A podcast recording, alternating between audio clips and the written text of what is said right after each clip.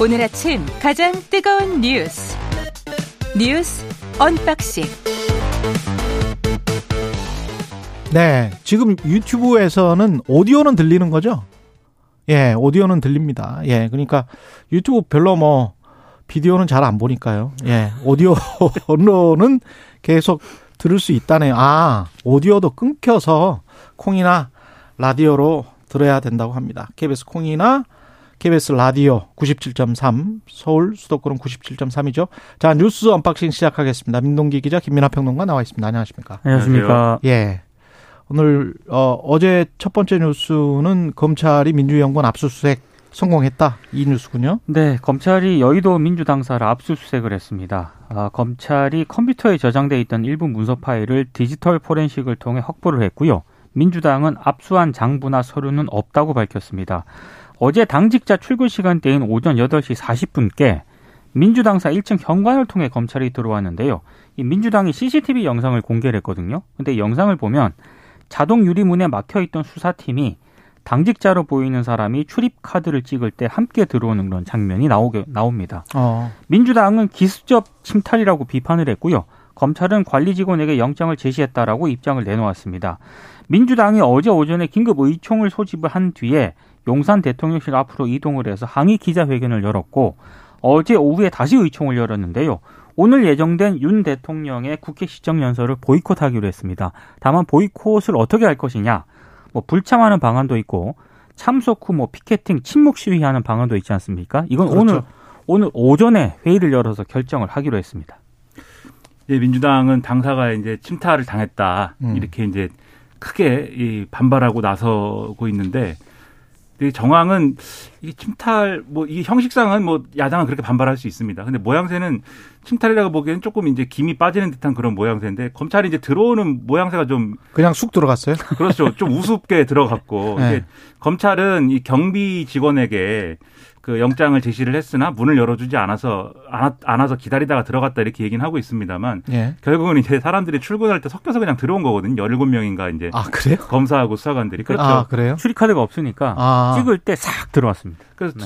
주르륵 들어와 가지고 이제 8층하고 10층에 민주연구원이 있는데 8층 앞에 가서 저기 우리가 압수수색을 하러 왔다 이렇게 밝히니까 민주당이 그제서야 이제 압수수색 하러 왔구나라는 네. 거를 알고 이제 상황 전파를 하고 뭐 집결령을 내리고 뭐 했습니다마는 이미 8층에 있, 있는데 이미 들어와 버렸기 때문에 그렇죠. 근데 또 만약에 민주당이 이것을 아 정말 이것은 용납할 수 없어 막으려고 했으면 그 8층에서도 아마 막았을 것인데 그렇겠죠. 근데 변호인이 입회 변호인 입회가 할 때까지 한 뭐 5시간 정도 걸린 것 같아요. 오후 2시까지 있었다니까. 아. 근데 오후 2시까지 기다린 끝에 변호인이 와 가지고 입회를 한 상황이고 그래서 압수수색이 진행이 됐는데 또 이게 또 압수수색을 뭐 이렇게 많은 물건을 이렇게 박스에 담아가지고 막 나간다든지 그런 게 아니라 파일을 네 개를 가져갔다. 이 엑셀 파일하고 뭐 이 한글 파일이다. 가져간 것도 별로 없고. 그러니까 이게 좀 이상합니다. 압수수색의 그러니까 검찰은 왜 압수수색을 한 거예요? 그러면 파일 네 개를 가져가기 위해서 왜는 이제 우리가 그렇죠. 알 수가 없는데 우리가 알 수 없는 거죠. 민주당의 설명은 이 파일에 들어있는 내용은 범죄 혐의와는 별 관계가 없다 이렇게 얘기는 하고 있습니다. 그리고 뭐 일부 보도에 의하면은 민주당이 뭐 정무직 당직자 명단이 들어있다 뭐 이렇게 얘기가 되고 있는데 그게 뭐 이 이 자리를 꼭 압수수색해서 확보할 그런 정보인지는 잘 모르겠는데 아무튼 이제 그렇게 되다 보니까 또 민주당은 이제 이게 또 이 검찰이 별 소득도 없는 그런 압수수색을 망신주기용으로 언론 플레이로 한 거 아니냐 이렇게 반발을 하고 있는 그런 상황인데 검찰의 논리는 그런 거겠죠. 이게 어쨌든 주요 대상 혐의자 혐의 대상자의 주거지하고 근무지를 압수수색하는 건 뭐 기본적인 거고 영장이 나왔으니까 그 영장을 집행한 거다 뭐 이렇게 얘기는 하고 있습니다. 그러니까 압수수색 자체는 이게 좀 우습게 됐지만 결국은 이게 만들어내는 정치적 파장이라는 거는 뭐 어마어마할 수밖에 없는 거죠. 그래서 지금 뭐 시정연설을 이제 민주당은 참여를 하느니 마느니 하는데 뭐 어떻게 될지는 오전에 한번 지켜봐야 될 것 같습니다. 예. 지금 김영 부원장은 계속 조사를 하고 있고 정진상 정무실장 출국 금지 됐고요. 그러니까 이게 검찰이 어제 김용 부원장을 이제 이틀째 불러서 조사를 했는데요. 지금 구속돼 있지 않습니까? 일단 검찰의 초점은 어, 유동규 전 본부장의 진술을 확인하는 데 지금 맞춰져 있는 것 같습니다. 어, 김용 부원장은 혐의를 거듭 부인을 했고요. 어제 민주당을 통해 입장을 밝혔는데 8억 수수는 전혀 사실이 아니다. 중차대한 대선에서 정치 자금을 요구할 만큼 어리석지 않다. 이런 입장을 내놓았습니다. 그리고 말씀하신 것처럼 이재명 대표 측근인 정진상 실장에 대한 수사에도 검찰이 속도를 내고 있습니다. 2013년에서 14년 위례 신도시 개발 사업 당시 대장동 민간 사업자 측으로부터 술 접대와 금품을 받았다는 의혹인데요. 정 실장도 입장을 내놓았는데 불법 자금을 받았다는 주장은 일고의 가치도 없는 허구다. 검찰이 추, 추가로 조사할 게 있으면 당당하게 응해서 조사를 받겠다라고 했고요. 그리고 지금 출국 금지는 성남FC 후원금 의혹을 수원지검이 수사를 하고 있거든요. 예. 성남지청에서. 근데 이쪽에서 이제 최근 정진성 실장에 대해서 출국 금지를 좀 한 상태입니다. 어제도 좀 말씀드렸습니다만은 이게 지금 뭐 언론 보도를 통해서 김용 부원장이 돈을 이제 받았다라는 거에 대해서 여러 가지 뭐 물증이라든가 진술이라든가 이런 것들을 막 이제 경쟁적으로 보도를 하고 있는데요. 근데 잘 보면은 유동규 전 본부장이 김용 부원장에게 돈을 줬다라는 부분은 유동규 전 본부장의 진술이 핵심입니다. 그렇죠. 그 나머지 여러 물증과 정황은 사실 유동규 전 본부장 남욱 변호사가 이게 대선 자금이 필요하단다라고 해서 비자금을 마련을 했고 그 비자금이 유동규 전 본부장까지 갔다를 뒷받침하는 거예요. 음. 그래서 그거를 이제 첫 번째로 보셔야 될 것 같은데 언론 인터뷰에서 유동규 그 본부장이 김용에게 돈을 줬다라는 진술이 언론 인터뷰에서 나온 적이 있습니까? 언론 인터뷰에서는 잘 확인할 수 없지만 검찰 수사 조사 중에는 그렇게 이제 발언을 발언을 했다. 했다 라는 그렇죠, 거잖아요. 그렇죠. 그죠. 근데 지금 한국일보를 비롯해서 유동규와 인터뷰를 했던 그 상황들을 보면 유동규 본부장이 김용에게 돈을 명확하게 언제 어떻게 어느 장소에 줘, 줬다. 이거는 언론 인터뷰에는 안 나와 있는 그러니까 것 같아요. 어제 예. 그 휴정 중간에 이제 휴정 예. 그리고 이제 어제 재판 끝나고 나올 때 음. 기자들이 그 부분을 물었어요. 한국인보 인터뷰 내용에서 아. 그 구체적인 근거 이런 거를 좀, 좀 그렇지 대라 대라 정황 한 1년 전이니까요. 예, 물었는데 예. 어제는 굉장히 신중하게 대답을 했습니다. 이건 수사 중인 사안이다 이렇게 얘기를 하면서 구체적으로 얘기를 안 했습니다. 근데 일부 언론 보도나 이런 걸 통해서 음. 검찰에서 이제 진술한 정황이나 이런 것들에 대해서는 아마 여러 가지로 간접적으로 보도가 일부 된 바는 있습니다. 그렇죠. 근데 그거는 유동규의 지금 입에서 나온 게 아니고 검찰 발로 나오는 것 그렇죠. 같아요. 그렇죠. 검찰 예. 발인지 아니면 뭐 어느 쪽 변호인인지 뭐 그렇죠. 이거는 뭐 봐야 예. 되겠지만 알 수가 없지만 소스는 봐야 되겠지만 예. 그런 정도가 나와 있는 상황이고 그다음에 두 번째로 확인해야 될 거는 어, 그런데 어쨌든 김용부 원장은 이제 구속이 된 것입니다. 음. 그렇기 때문에 우리가 실체적 진실을 판단할 때는 이게 아직은 뭐 확실하게 우리가 판단할 수 없지만 김용부 원장이 어쨌든 자금을 수수했다거나 그런 정황이라든가 이런 것들은 어느 정도는 좀 어, 가능성이 있겠구나. 이 정도를 판단하면 될 것 같고 그럼 나머지 이제 그 이 검찰 입장에서는 그런데 이 구속 단계에서는 사실 이게 정말 명확하게 어, 김용부 원장이 돈을 받았다라는 거를 100% 정말 이제 부정할 수 없는 정도로 증명하지는 않더라도 예. 구속이 됐으면 다음 스테이지로 수사가 쭉 넘어가는 거잖아요. 그렇죠. 그게 이제 정진상 실장에 대한 수사이다 이렇게 보면 아마 될 것 같고 그러면 마지막에 예. 김용 부원장 수사하고 정진상 실장 수사하고 나면은 그 다음에는 누구냐 이제 이재명 대표다 이제 수사는 이렇게 진행될 것이다라는 게 예. 대체적으로 이제 보이는 그런 상황으로 보입니다. 예, 그 대장동 재판에서도 유동규 전 본부장이 이재명 당시 시장을 거론을 했죠. 그러니까 이름을 직접 거론을 했습니다. 예. 지금 대장동 재판과 관련해서는 이 배임이 핵심 쟁점 가운데 하나거든요. 근데 이재명 대표의 책임을 적극 제기를 했습니다. 그러니까 그 전과는 좀 다른 입장이고요. 그래서 언론들은 변론 전략을 좀 수정한 것 아니냐 이런 또 해석을 하고 있는데 어제 대장도 사건 재판에서 유동규 전 본부장 했던 얘기들은 뭐 대충 이런 내용입니다. 용적률 결정은 성남도시개발공사가 아니라 성남시에서 하는 것이다. 그리고 최종 결정권자는 성남시다. 음. 성남시장으로부터 위에서 아래로 지시가 내려온 것은 아닌지 뭐 이런 부분이 있습니다. 그러니까 이걸 종합을 하면 어, 대장동 개발 사업 당시 성남시장이었던 이재명 대표에게 특혜 책임이 있다. 뭐 이런 취지의 어제 주장을 재판에서 이제 유동규 전 본부장이 했다는 거고요. 다만 좀 전에 언급한 것처럼 한국일보 인터뷰 등을 통해서 뭐 김용 부원장이 이재명 대표 지시를 받고 정치 자금을 요구했다 이런 취지의 발언을 유동규 전 본부장이 막 쏟아냈었는데 구체적인 확인을 요구하니까 어제는 수사 중이거나 수사될 사안이기 때문에 답변이 곤란하다 이런 입장을 내놓았고요.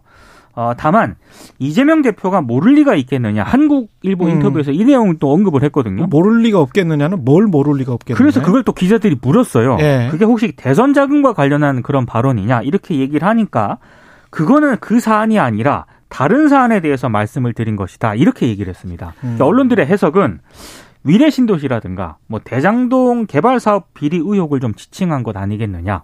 또 이렇게 해석을 하고 있습니다.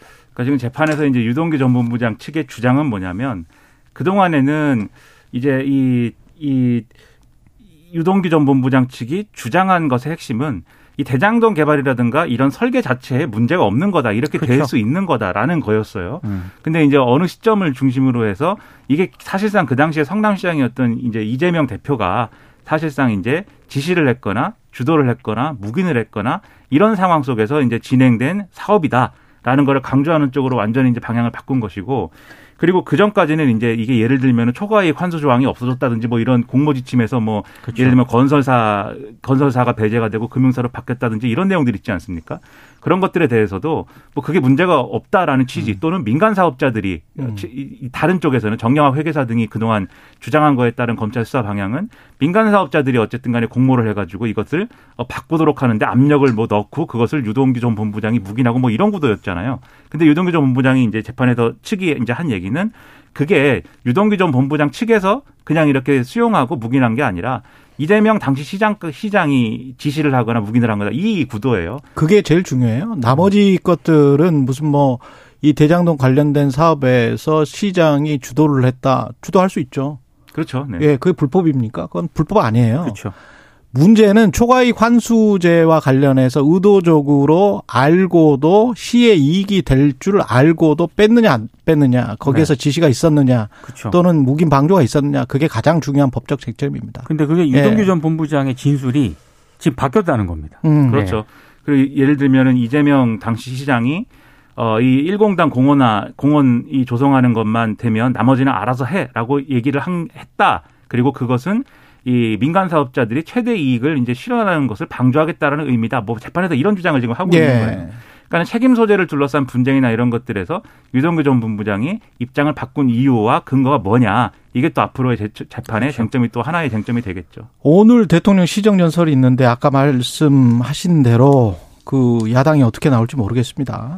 네, 일단 대장동 특별 수용과 비속어 사과를 민주당이 좀 요구를 하지 않았습니까? 예. 근데 어제 윤석열 대통령이 출근길에 여야 합의로 25일로 일정이 정해졌는데 추가 조건을 붙인다는 것은 우리 헌정사에 들어보지 못한 것 같다. 사실상 거부한 것으로 언론들이 평가를 하고 있고요. 음.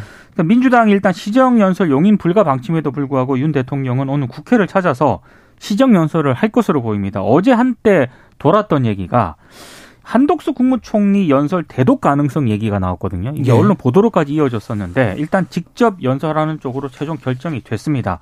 시정 연설에는 뭐 사회적 약자라든가 취약계층 정책이라든가 역동적 경제를 위한 정책 등의 예산의 협조를 당부하는 그런 내용이 포함될 것으로 보이는데 하지만 첫 시정 연설임에도 파행 형태로 이루어질 가능성은 뭐 불가피한 것 같습니다. 지금 뭐 야당이라든가 이런 관계가 거의 뭐 경색 국면을 피하기 어려울 것으로 보이기 때문에 뭐 예산안 심의는 물론이고 이주호 교육부 장관 후보자 인사청문회도 28일이거든요.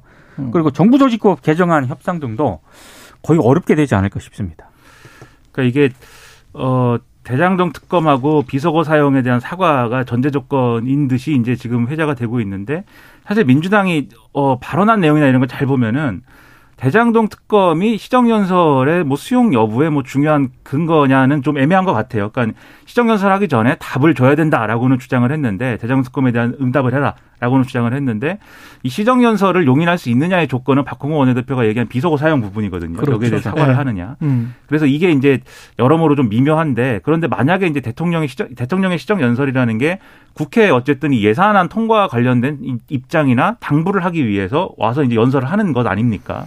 그러면은 사실 대장동 특검 수용 여부를 여기에 연계해 가지고 판단하는 거는 적절치 않은 것 같고요. 이 별개의 건이고 중요한 내용인데 다만 그런데 어쨌든 국회와의 협력이 필요한 부분에 있어서는 대통령이 또 이 비속어 사용이나 이런 것들에 대해서는 입장 표명이나 유감이나 사과나 이런 걸 해야 되는 것이 맞는 것으로 보이거든요. 서로 간에 합리적으로 좀 생각을 해봐야 될 것 같아요. 그렇죠. 그렇죠. 예. 윤석열 대통령 어제도 이제 출근길 이 응답 질의응답에서 어, 이 시정연설을 무슨 뭐 조건을 두고 얘기하는 건 들어보지 못했다. 이렇게 반응했단 말입니다. 그러니까 음.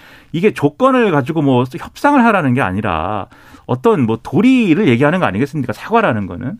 근데 이렇게 또 여지를 주지 않는 방식으로 대통령실이 음. 대응할 필요가 있는가 좀 의문이고요. 그리고 민 기자님 말씀하셨듯이 이게 협치가 안 되면 민주당이 다수당인데 어떤 방식으로든 협치를 할 수 있는 방향으로 좀 문을 열지 않으면 예산안 통과 자체가 어려워질 수 있는 그런 상황이에요. 만약에 예산안 상정에 대해서 어 야당이 동의하지 않더라도 12월에 뭐 자동 상정되기는 하지만 결과적으로 의결을 해야 되는데 음. 이 연말까지 의결 안 하고 계속 이제 지지부진할 경우에는 준예산 편성이나 이런 게 불가피한 거고 준예산이 편성될 경우에는 전 이제 전년도 예산을 근거로 해가지고 임시적으로 집행하는 건데 예. 그럴 경우에 현 정권의 정책이나 이런 것들이 예산에 실리지 않게 되는 결과가 초래되는 거 아닙니까? 음. 그럼 정권 입장에서도 얼마나 곤란한 거예요 이게. 그러면은 돌파구를 찾을 수 있는 노력을 해야 되는데 그런 노력이 오늘까지는 안 보여서 좀 아쉽습니다. 대통령실이나 집권 여당도 임기 초에 특히 대통령의 지지율이 6개월째 이런 상황이면 거기에 관한 혹시 우리가 잘못한 게 없는지 성찰과 반성, 그 다음에 조금 더 유연한 자세 이런 것들이 필요할 것 같거든요. 근데 무조건 문재인 정부가 잘못했기 때문에 우리가 이렇게 됐다. 문재인 정부 탓이다. 또는 이재명 탓이다. 민주당 탓이다. 이런 음. 식으로 나오는 게 굉장히 좀 국민들을 피곤하게 만들고 있다는 것. 그래서 정말 정치라는 게 서로 타협하는 그런 측면들이 있는데 아무것도 안 되는 게 참 답답하네요. 예. 그렇죠. 예. 뭔가 합의하는 모습을 봤으면 좋겠다. 이렇게 국민들이 음. 생각할 텐데 그럴 예. 여지가 없는 사안이면 그럴 수 있는데 예. 그럴 여지가 있을 수도 있는데 반대 방향으로만 일부러 달려가는 것처럼 비춰지면 안 된다는 거죠. 그렇습니다. 1059님이 유튜브로 듣다가 콩으로 넘어왔는데 에, 아침마다 중앙시사 크게 틀어두고 하루를 시작합니다. 청취율 조사 파이팅입니다. 이렇게 말씀을 하셨는데요. 제가 한 30초밖에 안 남았기 때문에 죄송합니다만은 그 굉장히 중요한 뉴스가 있는데 국내 언론들이 지금 그 바로 나온 뉴스라 보도를 안 하고 있어요. 근데 워싱턴 포스트에서 민주당 의원들 30명이 바이든 대통령의 서한을 보내서 우크라이나 전쟁을 가급적 러시아와 직접 협상을 통해서 담판을 통해서 정전 협상을 빨리 하라. 음. 경제 문제죠. 이게. 경제 문제 때문에. 그렇죠, 그렇죠. 이게 지금 미국 중간 선거뿐만이 아니고 세계 경제, 한국 경제에도 미치는 영향이 굉장히 크고 공화당은 사실 지금 우크라이나 전쟁과 관련해서 바이든을 반대하기 위해서 네. 오로지 반대하기 위해서 아, 우크라이나 전쟁에 딴지를 걸어왔는데 그것과는 전혀 다른 측면입니다. 민주당 의원 30명이 어, 상당히 진보적 의원들인데 음, 음. 이거는 도저히 못 견디겠다. 이거는 뭔가를 해서 우크라이나를 단판 협상에 나오게 하고 러시아에게 직접 협상하자. 이런 이야기를 했기 때문에 이게 전 세계적으로 미치는 파장이 만만치 않을 것 같고요. 결국 오늘 경제가 중요하다. 이게 그렇죠. 그렇죠. 이게 미국 중간 선거에서도 결국 경제가 중요합니다. 그렇습니다. 그리고 이 상황은 오늘 뭐 오후쯤에나 곧 있으면 음. 한국 언론에 다 소개가 될 겁니다. 음. 예. 예, 여기까지 듣겠습니다. 뉴스 unboxing 민동기 기자 김민하 평론가였습니다. 고맙습니다. 고맙습니다. KBS 일라디오 최경의 최강시사 듣고 계신 지금 시각 7시 41분입니다.